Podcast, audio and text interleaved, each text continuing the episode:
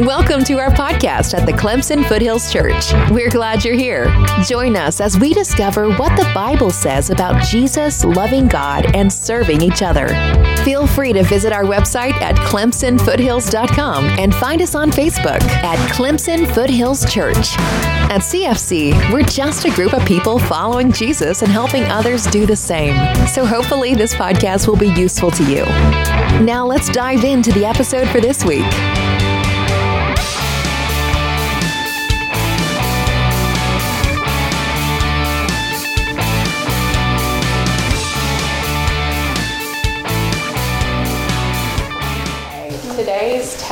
Will be from Galatians chapter 5, verses 16 through 26. It says, I say then, walk by the Spirit, and you will not carry out the desire of the flesh. For the flesh desires what is against the Spirit, and the Spirit desires what is against the flesh. These are opposed to each other, so that you don't do what you want. But if you are led by the Spirit, you are not under the law. Now, the works of the flesh are obvious sexual immorality, moral impurity, promiscuity, idolatry, sorcery, hatreds, strife, jealousy, outbursts of anger, selfish ambitions, dissensions, factions, envy, drunkenness, carousing, and anything similar. I tell you about these in advance, as I told you before that those who practice such things will not inherit the kingdom of God. But the fruit of the Spirit is love, joy, peace, patience, kindness, goodness, faith, gentleness, self control. Against such things there is no law. Now, those who belong to Christ Jesus have crucified the flesh with its passions and desires. Since we live by the Spirit, we must also follow the Spirit. We must not become conceited, provoking one another, envying one another.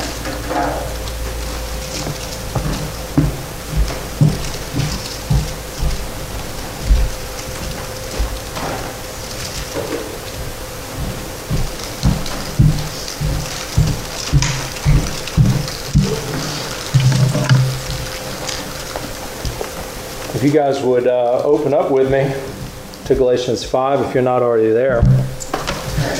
That's what we're going to talk about today. You guys just heard it. Um, but let's take a second to pray. Um, God, I pray that this morning that uh, that we would hear your voice. Father, uh, our world is full of distractions. Our minds and our hearts are can be all over the place. And Father, I pray that you would be teaching us to be still, to listen, to know your voice. And uh, Father, I pray that this morning that uh, we will hear your voice in this passage and uh, in this talk. And um, Father, I pray that you will uh, just help us to fall deeper in love with you. And in Jesus' name, amen. All right. Well, here we are, another Sunday afternoon. And uh, I don't know what you guys thought when you guys heard that our passage was going to be Galatians 5. Uh, if you've been around church or about around Christianity or whatever, uh, you may have mixed feelings on this passage. Uh, it may stir up things. You may think of two different things. One, I know for me, is that big old long list of sins. and that's, that's where I go first. Maybe for you, it is the, uh, the fruits of the Holy Spirit. But uh, I don't know. It's interesting that there's, I don't, I don't know if there's another passage that the good stuff and the bad stuff can make you just as frustrated. Do you guys feel that way? Where you're like, oh my goodness, I'm just the worst because I, you know, I, I have these things in my life that I need to get rid of. And then, oh man, I'm just the worst because I can't attain these, these fruits of the Spirit. And um, I don't know about y'all, but I didn't know that the fruits of the Spirit were even there. It talked about walking in the Spirit. I just for the longest time, I think I think Galatians 5:19 was like I just that passage was just the list of the things that you're doing wrong. And uh, I had a lot of conversations about from this passage uh, and things I need to work on. And um, I say all that to say that I hope this morning we can we can talk about this and look at this passage with some fresh eyes. I know I needed to look uh, at this passage with fresh eyes, and there's this is actually a really amazing and encouraging passage. But sometimes we kind of have to get over some of these things or relearn some things um, that may be muddying the water. So, jumping into this, um, let's let's just jump here at uh, verse 22. It says, "But the fruit of the Spirit is love, joy, peace, patience, kindness, goodness, faith, and gentleness, self-control. Against such things." There is no law. So, I'll tell you what I love about this passage and why I like going to this. What I love is because it is, I mean, you're talking about the I, the perfect ideal or like the, the ideal person. You know, I think about this passage and I think, man, this really is me trying to embody God. These are God's qualities, you know, and that there's something there that it's a, it's a high calling, and I love that, you know. That's also some of the reasons why it can be so frustrating, is because it's such a high calling. But um, you know, I think about this, and I think uh, we go through these qualities, and it's like goodness. Jesus said, "The only my Father's good." You know, how in the world am I supposed to be good if only God can be good? Or how can I attain that? You know, the you know, one of the things that I love about this passage or this little bit here is, uh, as I've been studying it, is that idea of patience. And um, a lot of times I've kind of thought that that is, man, I just got to get good at waiting in lines and not complaining if things aren't going exactly how I thought they should go. You know, that kind of thing. But actually, that bit of patience, another word that's used is forbearance. And uh, I don't know if you guys know what that word means, but it's a very relational word. The word forbearance is, it, it talks, it, it's like imagine, imagine one, uh, one of you owes me a debt, Lucas, you owe me a debt, and, and I decide to say, you know what? I'm going to give you more time. You know, that debt's come due, and I said, and you don't have it or whatever, and I'm saying, you know what? I'm going to give you some more time. Patience in that kind of way. And when you when you think about it in those terms, you're like, oh my goodness, that's how God treats me. Yeah. You know, and that's that's you you think about these things and it gets going and and you're like, wow, how in the world would I ever be able to live up to that or treat people? You know, and and so I'm thinking about this thing, and and I just want to kind of fill you in with my process. My process is I ask myself very simple, kind of silly. Uh, they're not silly; they're just simple questions. So, what do I love about this? You know, what's frustrating about this? And to me, it's frustrating because it's unattainable. And oftentimes it's like, I want the fruits of the Spirit, sans the Spirit. You know, I want to be this person without getting the Spirit involved. You know, and it makes things really frustrating when I try and take on the qualities of God myself without involving God. You know, uh, and it's funny, it's like I get in that mindset, and what a prideful place to be in. What a prideful thought that I can be like God without involving Him. We can be blinded, you know, or by human effort, I can get to God. That's such, a, you know, it's, I don't think we would often we wouldn't say that out loud, out loud but our actions yeah. often, my actions often go to that place. And, uh, or, or, you know, I'll just change a couple behaviors. If I just focus on, you know, joy and peace and patience, then, you know what, I'm going to be, I will have attained that maturity. And, uh, that's not how it works. And I think that that's why this, starting at the end, is such a good place uh, because I, I think knowing like that's the end goal. We want to be like god. And if you don't want to be with god be like god then there's really not any point of going through the rest of this you know? But I, I assume you're sitting here and this is you want that. You want to you want to go down that road. You want to go on the journey to maturity so how do we get there how do we get to the final ideal and again uh, I think a good place, one of the places when I start, and I think I'm thinking about this stuff and I'm doing Bible study, is how would I explain this to a friend if someone asked? If someone asked me, uh, well, let's let's actually just jump up here. Let's jump to the top.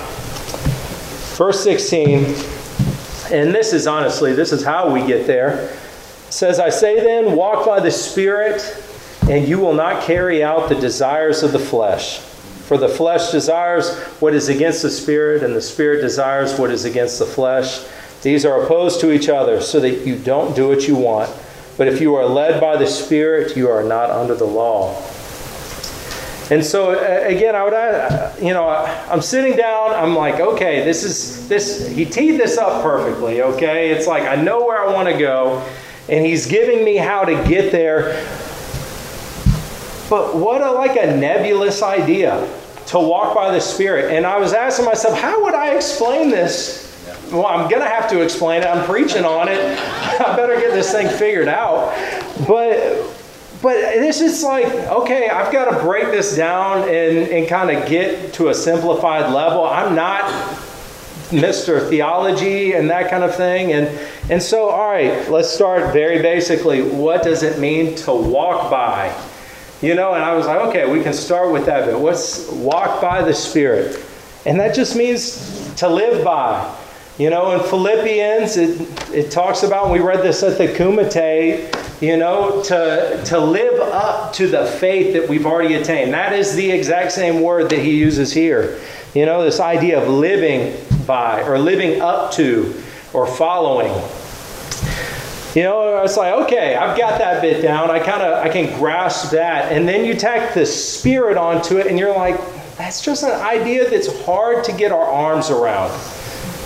Isn't it? Like, has anyone asked you about the spirit and you had like, well, this is a clear answer, definitive. This is how it works. This is what it looks like.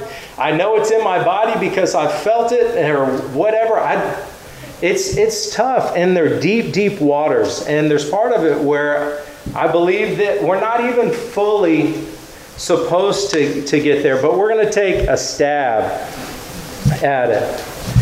And um, I think one of the reasons why this idea can be so difficult, this idea of the Spirit, is because we're not in a place where we really need or, or want the Spirit around.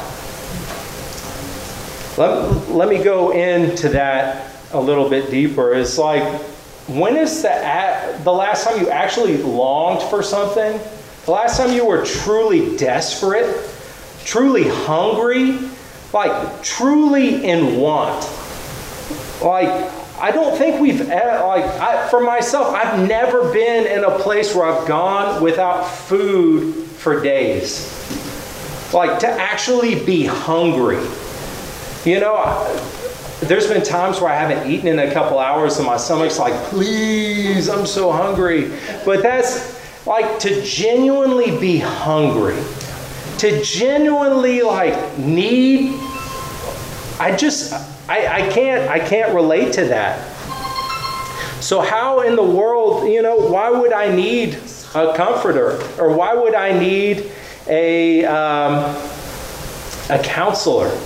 You know, because at the end of the day, any question that I, I have can be answered in my pocket. I can, like, anything I want to know about, I just pull out my phone and I have an answer.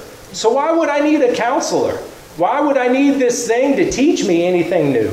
It's we live in a place where we are the 1%. You know, you take, it's very easy to say that there's billionaires and there's people out there and they're ruining everything because they have all the money. When you take one step back and look, that's us. Compared to the, like the rest of the world, we are the 1%. We are the most, like, our homeless people are obese. You know, like it, it's crazy. They're like, it, we have a lot. We have a lot, and sometimes it's hard to see that we have needs. You know, when you zoom in close, you see that, oh my gosh, despite all of this luxury, all the things that we have, we are extremely anxious and extremely depressed. I mean, we we can also be extremely arrogant, but like we are just insecure and ungrateful. And tack on the end of that, we're extremely terrified of all kinds of things. Like, just think about the insecurity of trying new things, the fear of failing. You know, we're afraid of what people think of us. We're afraid of conflict or getting hurt. Like so many of our decisions today, like hang on on the fear of how we'll be perceived. You know, and that's I, I, I think it, it, it's really hard to see the Spirit or see our need for the Spirit with all of that muddying the water. And uh, I mean, I was talking with Keith over coffee a week or so ago, and he was sharing with me, we were talking about the Spirit, and he shared that uh, some he had heard a guy talk about it being like we may have the radio on, but it's just static, you know? We may have decided to follow Jesus and the radio's on, but we're not dialed in. We're not tuned in to the Holy Spirit. And there's there's this action that we have to do and this process that we have to follow to kind of tune in. And I believe that's why Keith has been talking so much about learning to be still, learning to be silent, learning to listen. Because without that, there's no way we will truly hear the Spirit or be able to let, like, hear it, let alone follow it. Yeah. You know, if we can't even hear it, how in the world are we going to follow? So I asked, so if someone asked me and I had to, to explain or, or or share about the Spirit in simple terms, I would say that the Spirit is God with us. And um, if, if you guys want to, to dive deep, go to John 14. But uh, there was a section in there that, that really hit home as I was trying to think about this idea of the Spirit and my relationship. But it says, Jesus answered, If anyone loves me, he will keep my word. My Father will love him, and he will come to him and make our home with him. And that's John 14, 23. And I just want you to think about that, that that's, that's the Spirit. That's God saying, you know what, if, if you follow me, that's how, that's how I know that you love me. And know what? We want to come make a home with you. I love that idea, y'all. Like that, if that doesn't strike a chord in you, I don't know what will because there's nothing like making a home. Like, I don't know, maybe home is a hard thing for you, or maybe your home life is tough. But the idea of a home is what people long for in this world. The idea of a safe place with someone you love making a life with somebody that you trust. And he says, he says, he said, My Father will love him, and, and we will come to him and make our home with him. That's the God that we serve. We serve a God that loves us dearly And his end goal, like the whole idea of heaven, is that we would be together. And he's saying, until then, I want to make a home with you. And so that's like I was thinking about it, and in terms that I is of the Spirit, it's like, man, that's God, the Spirit. He gave us the Spirit. That's God with us. That's what he wants.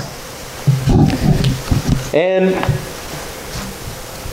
it, it makes me think too who do you want to make a home with i mean that's a serious question hopefully you're not like willy-nilly some guy walks off the side of the road and you're like i want to make a home with that guy you know like you put thought into that don't you?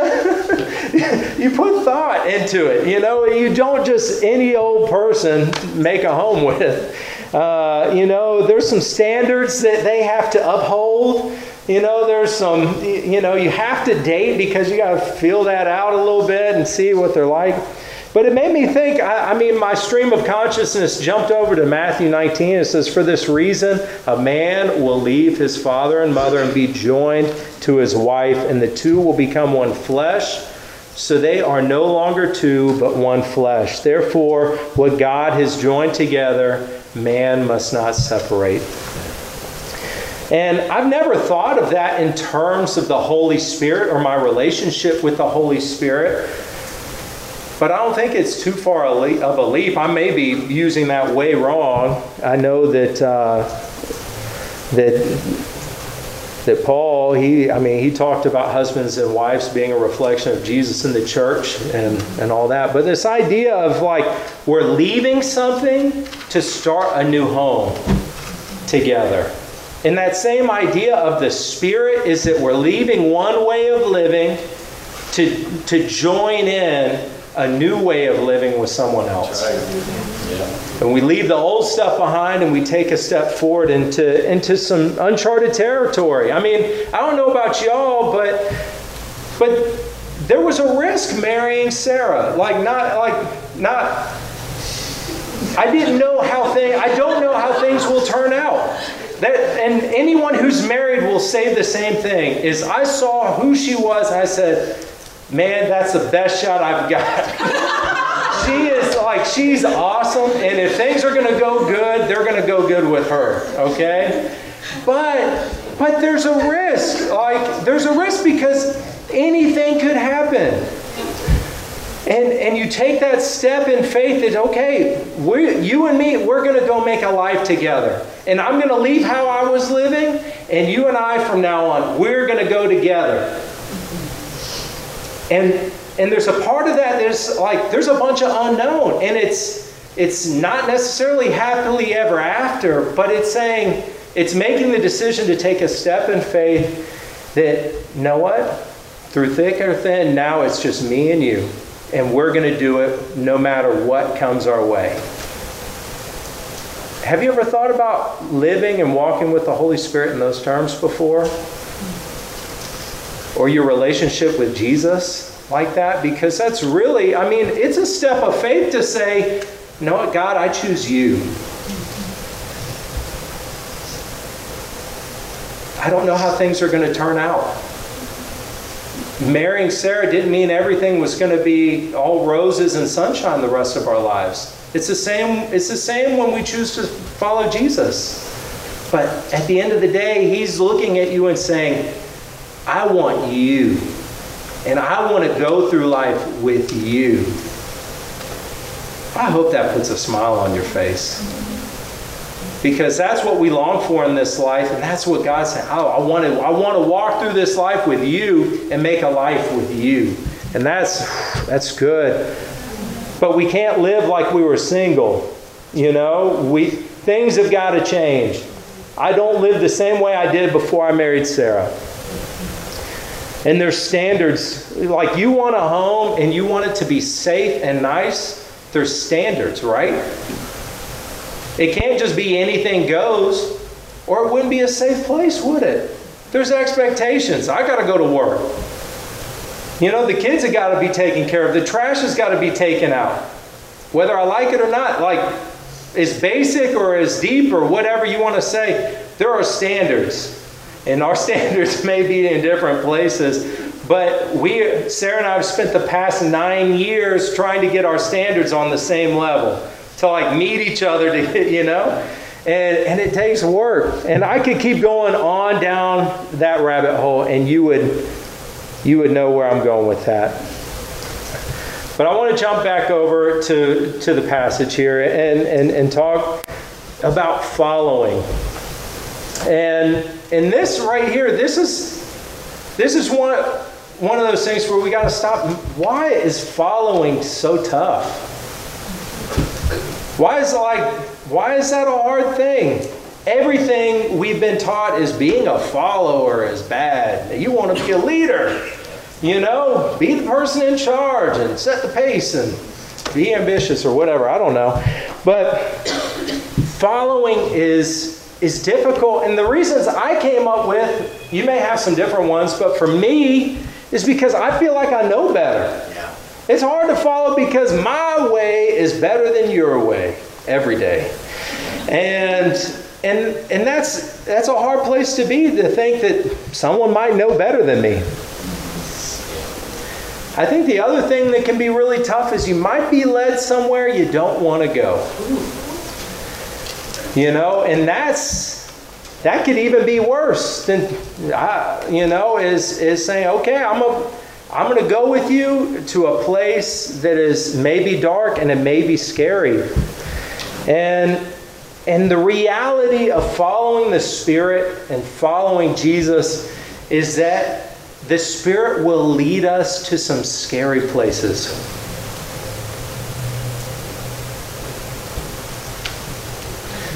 So I was like, where's an example of this? What I know this is the reality, but you know, what example? And Jesus is the perfect example.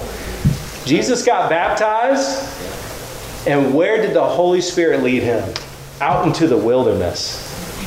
You know, to be tempted of all things. Jesus would never do that to us, right?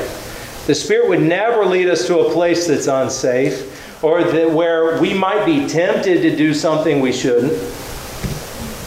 That's just not the case. I think about, I think about my farm, and uh, man, when you walk out on, on our farm, it is beautiful. We were out there all day yesterday, and I mean, flowers are coming up like purple and white flowers and yellow flowers throughout the pasture.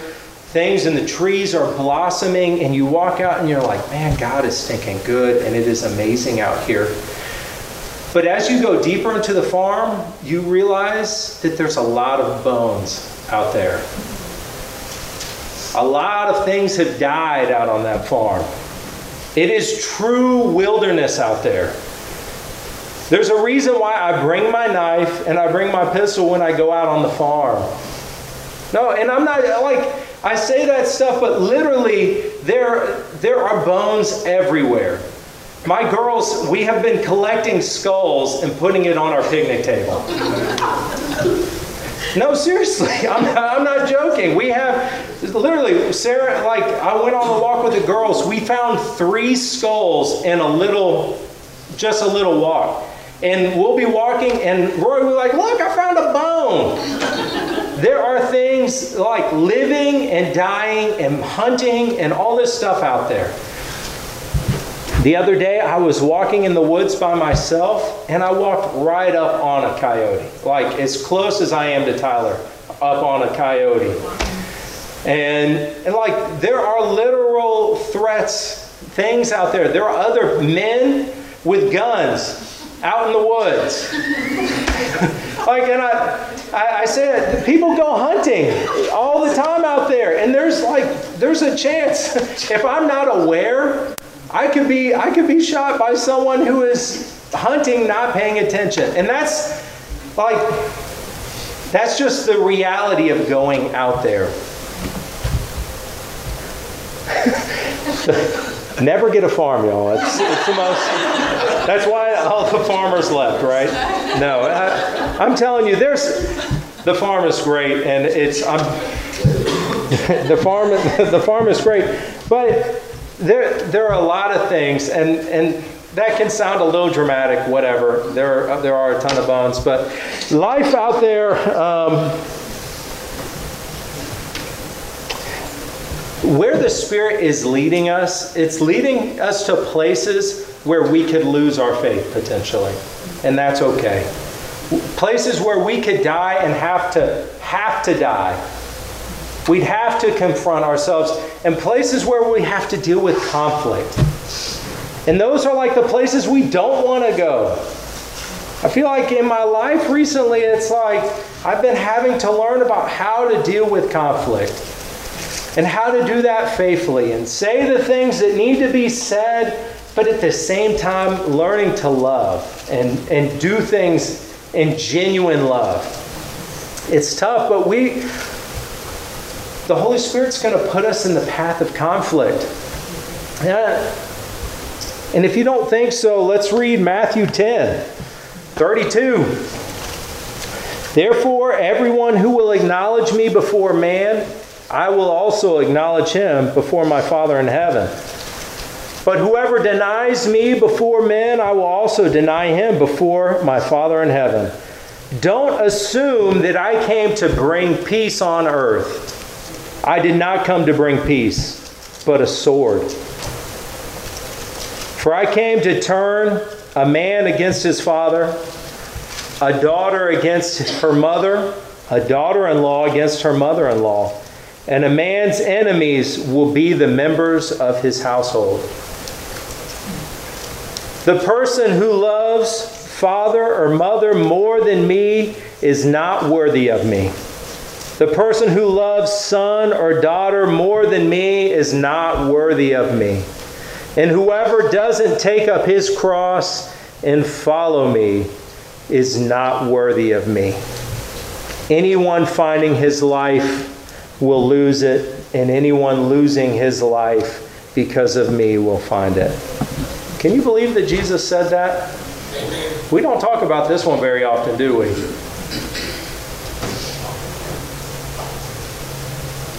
If that doesn't stir anything in you right now, then I, there's some other things wrong with you. Jesus didn't come to bring peace, but to bring a sword. He came to stir the pot. You know?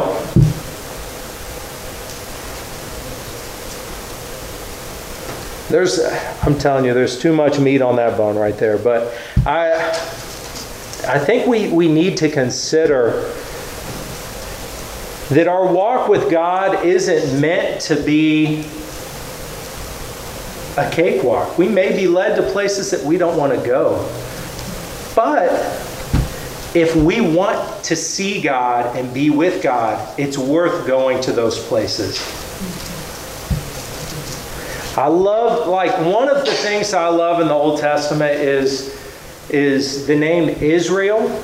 You guys know that, that Jacob wrestled God and he was named Israel, and then the, his people became Israel. And do you guys know what that means? That name? It means to wrestle or struggle with God. I love that that's the identity that he gave his people. God wants people who are willing to wrestle and struggle to get on the same page with him. And you think about what does that say about who God is? He's not looking for perfection but someone who's willing to struggle, someone who's willing not to give up, to keep pushing forward, to try, to like lay it out on the line, to. I think about that same way with my wife. I vowed with her, she's the only one for me, and I'm going to struggle to be on the same page with her. She's the only one that I will fight to be unified with. And that's that's what she wants is someone to fight for her. To fight to be in it with her. If I just can't if I just kind of willy-nilly walked along and she told me to do something I was like, "Okay," because, you know, that's not what she wants. That's not what God wants. But at the same time, oh my goodness, what, like, shouldn't that take the load off that it's not about perfection, but it's about being in the fight? It's about hanging in there and saying, I'm willing to go with you. I'm willing to, to be there with you.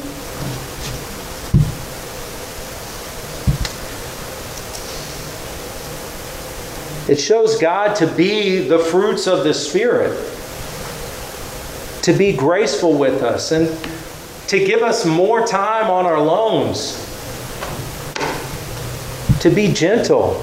I mean, He is the embodiment of the fruits of the Spirit, the things that we are trying to attain. And and I think one of the things that's tough in Christianity today is we, we can think that it's virtuous to be weak.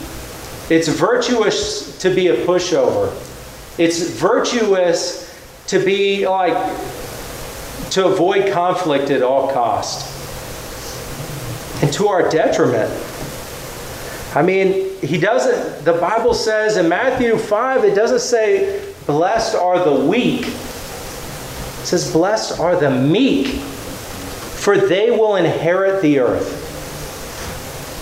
And let me remind you what that means. That is, that is a, a wild stallion coming under control, a powerful horse being brought under the submission of its, of its trainer. Another way to think of it is a man, an armed man, a man with a sword who doesn't use it. A man under control who has the ability to do harm, a man that, that is formidable, but is under control. And I believe that that's what God wants. A rabbit isn't virtuous, it's just prey. It's just going to get eaten up.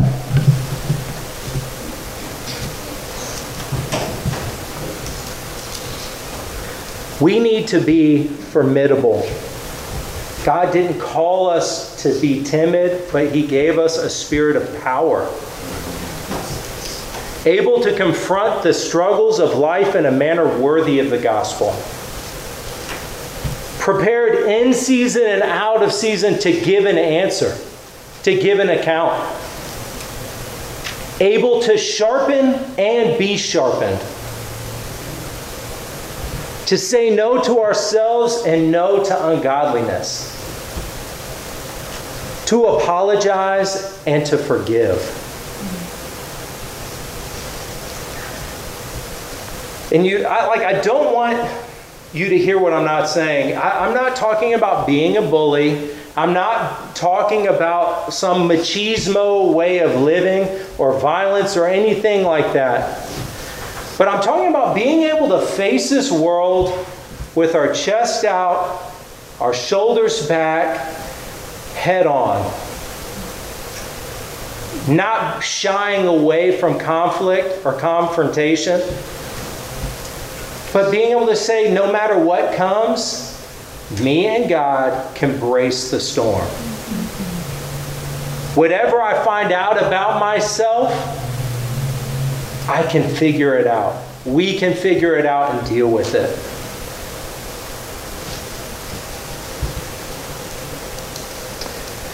So, how do we get to this place? How do we get to a place where we're living like that?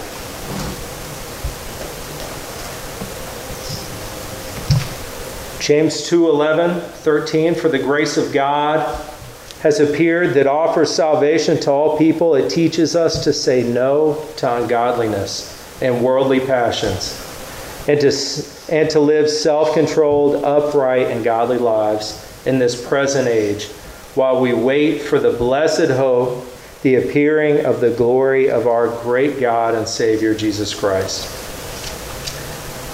So, to get to this place, it starts with leaving something behind. It starts with taking, like, to go somewhere, we have to leave something. And, and this can be the hardest part is taking that first step and saying, you know what? I'm, I, am i am going to do it. I'm going to go. And so, what do we have to leave behind? And it's obvious. Paul thought it was obvious. Verse 19, chapter 5 here, Galatians. Now the works of the flesh are obvious sexual immorality, moral impurity, promiscuity, idolatry, sorcery, hatred, strife, jealousy, outbursts of anger, selfish ambitions, dissensions, factions, envy, drunkenness, carousing, and anything similar. I tell you about these things in advance, as I told you before, that those who practice such things will not inherit the kingdom of God. So, like I said, there's standards. If you, if you want to make your home with God and go down that path and start walking and journeying through life with the Spirit, with God, there's some things that have to go. And so the easiest way to think about these is sexual sin. God is pretty stinking firm on sexual sin. And and I think I think that nowadays it's very like with pornography and with there's just no standards and and oftentimes you can be called a prude or be called like you just don't know, you know. And um, I've, I've had people tell me that uh, when I was dating. I said, You're just a prude. You're like, you're just, you're naive. You don't know. When in actuality, God's sexual standard is so high. He loves you and me so dearly that there are lines that we just don't cross until they're in the right parameters. And and and I mean we could go down a whole nother rabbit hole, but God loves us so much that there are strict boundaries with our sexuality. He goes on and he talks about idolatry and, and sorcery, and, and that's, we've got to get rid of other gods. Yeah the actions that negatively affect our relationships, those have got to go. A one another thing. That's the vast majority of these passages, actually, or these this list is how we affect each other. And then ending it is wild living. We have to take the time to prune these things out of our life if the Spirit is going to do anything. You know, that's part of our process of tuning in and dialing in is, man, let me just tell you, when we're quiet, like, and if you just think for a second, you can think of two or three things that are making your life terrible. You know, that are just getting in the way. And it's it's making the decision to those things are gone. And some of these might be easy, some of these might take a lifetime to pull out but we are actively pruning those so that we can better hear God's voice.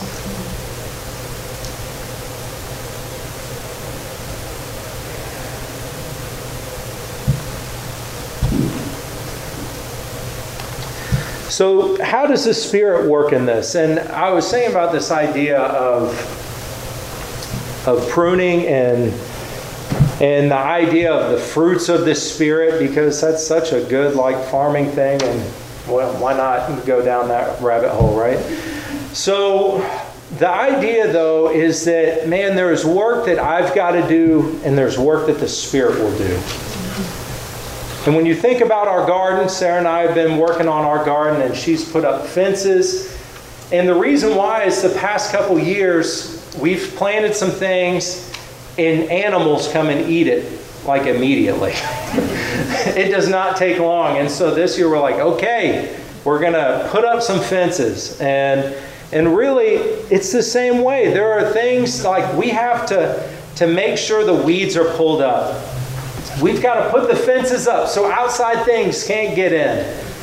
And once we do that, then the sun can actually do what it's meant to do. And, and as much as I do, I can't make the tomato plants and the peppers and the squash and all that good stuff. I can't make those grow, grow but I make the, the situation as good as I can make it for those things to grow up, you know? And, and that's my part.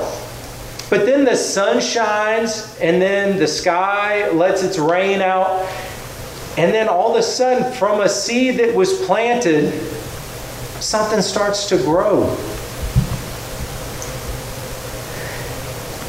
And that's like there's a process to it all. This it's not just me doing something, but it's me preparing myself so I can be influenced and follow the Spirit.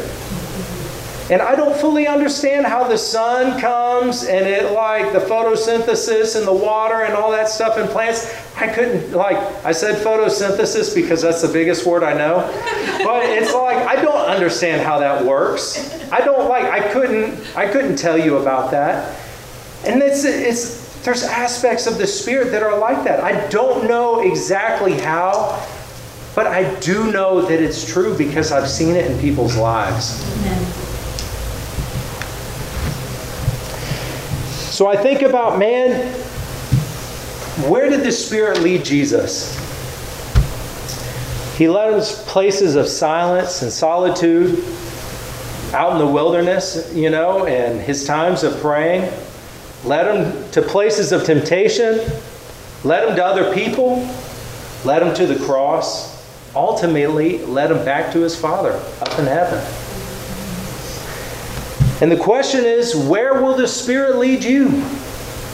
Hopefully to those same things. If Jesus needed to walk that path, we're probably going to need to walk through some of those same things as well, don't you think? We're going to need times of silence and solitude. I've said that like three times. Like it's hopefully it, let it sink in. We've got to have times where we're still and we're and I like I've been trying to practice that and it's tough. My wheels like it's hard to get those things to stop and just be still and not empty myself of everything, but to fill myself with God's word and then to and then to listen and say, God, what do you want me to hear? Like what am I trying like where do you want me to go? Where do you want me to hear in this? And and to just practice that. It takes practice. We've got to go to places where we will be tempted. That stuff draws us out and it also tests our faith, and that's good. Hopefully, if we're following the Spirit, that means we're walking in the light. As we are tempted, we talk about the things that are going on, and it's not like I went into a cave and I did something secret and now I don't want to tell anyone about it. Hopefully, you have people in your life that you're sharing these experiences with. That I said, man, I'm trying to follow God, we're walking this direction, and you won't believe what I said. This person did something, and I said something, and I realized that is not what Jesus would have done. And I don't want to be like that. And then you learn and you keep on moving forward. And, and you struggle to pull yourself further and further, like not further, but closer and closer to where Jesus is and where the Spirit is. Hopefully, it leads us to other people. It led Jesus to all kinds of people where he was able to serve, encourage. It led him to disciples and non disciples and sinners and people who thought they were spiritual but weren't, and all kinds of people. The Spirit will take us to those places. And hopefully, we are aware of what the Spirit is trying to do and that we don't keep our mouth shut about Jesus. It's going to lead us to, a, to the cross. We're going to have to take up our cross daily if we want to follow Jesus. Spirit's going to lead us to places where who we are on the inside is going to be exposed. The things that we don't like about ourselves will bubble up to the surface. And you may be saying, No, never, I won't let it happen. But let me tell you, that's where transformation comes from. It's not some magic thing. It's going to those scary places and confronting our own demons, our own sin, and being willing to wrestle with it. And we got to remember we're not doing that alone. And at the end of all this, if we've stayed faithful, the Spirit will lead us back home to God. Someday we will go to heaven, and this home and life that we have built will go on for eternity, but in a place that is sweet, where there is no more tears, there is no more darkness, you know, and we can we can do what we set out to at the beginning, to build a life. Do you guys kind of follow the process? Like that's the process Jesus had to go through, and if we are following Jesus, we're going to have to go there too. I'll tell you, the other place that that will lead you to is a full and meaningful life. I don't know about you guys, but that is what we're hungry for, is to live and do something of meaning. And I'll tell you, there's a lot of meaning in the mundane things of life. In the simple, small things. You may say that, that some of this stuff is, is, is 101, it's very small, it's, it's, it's ground level, but let me tell you, being good at the fundamentals, being good at these simple things, I'm telling you, if you're good at that, the big things will be no, no big thing. You'll be able to go right on through because it's no longer me just doing the. You will be transformed.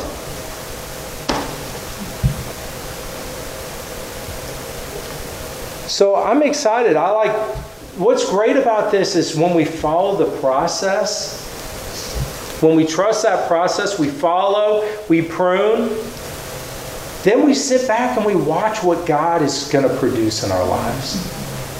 Isn't that like you want to be joyful when things when you shouldn't be? Follow this process. Follow this spirit and see where it takes you. And let me tell you, it's possible. It's possible to have peace. It's possible to be gentle and kind, to be self controlled. So I just want to, I, I, feel like in Galatians, Paul sums this up in chapter 2. And I, I, I just want to read this and we'll be done. It says, Galatians 2 19 through 20. I have, and this is just summing it up. I have been crucified with Christ and I no longer live, but Christ lives in me. The life I now live in the flesh, I live by faith in the Son of God who loved me and gave himself for me. Thanks for joining us. If you'd like to learn more about us or have any questions, please visit clemsonfoothills.com. You can also text Foothills to 94000 to stay up to date on everything going on here at CFC.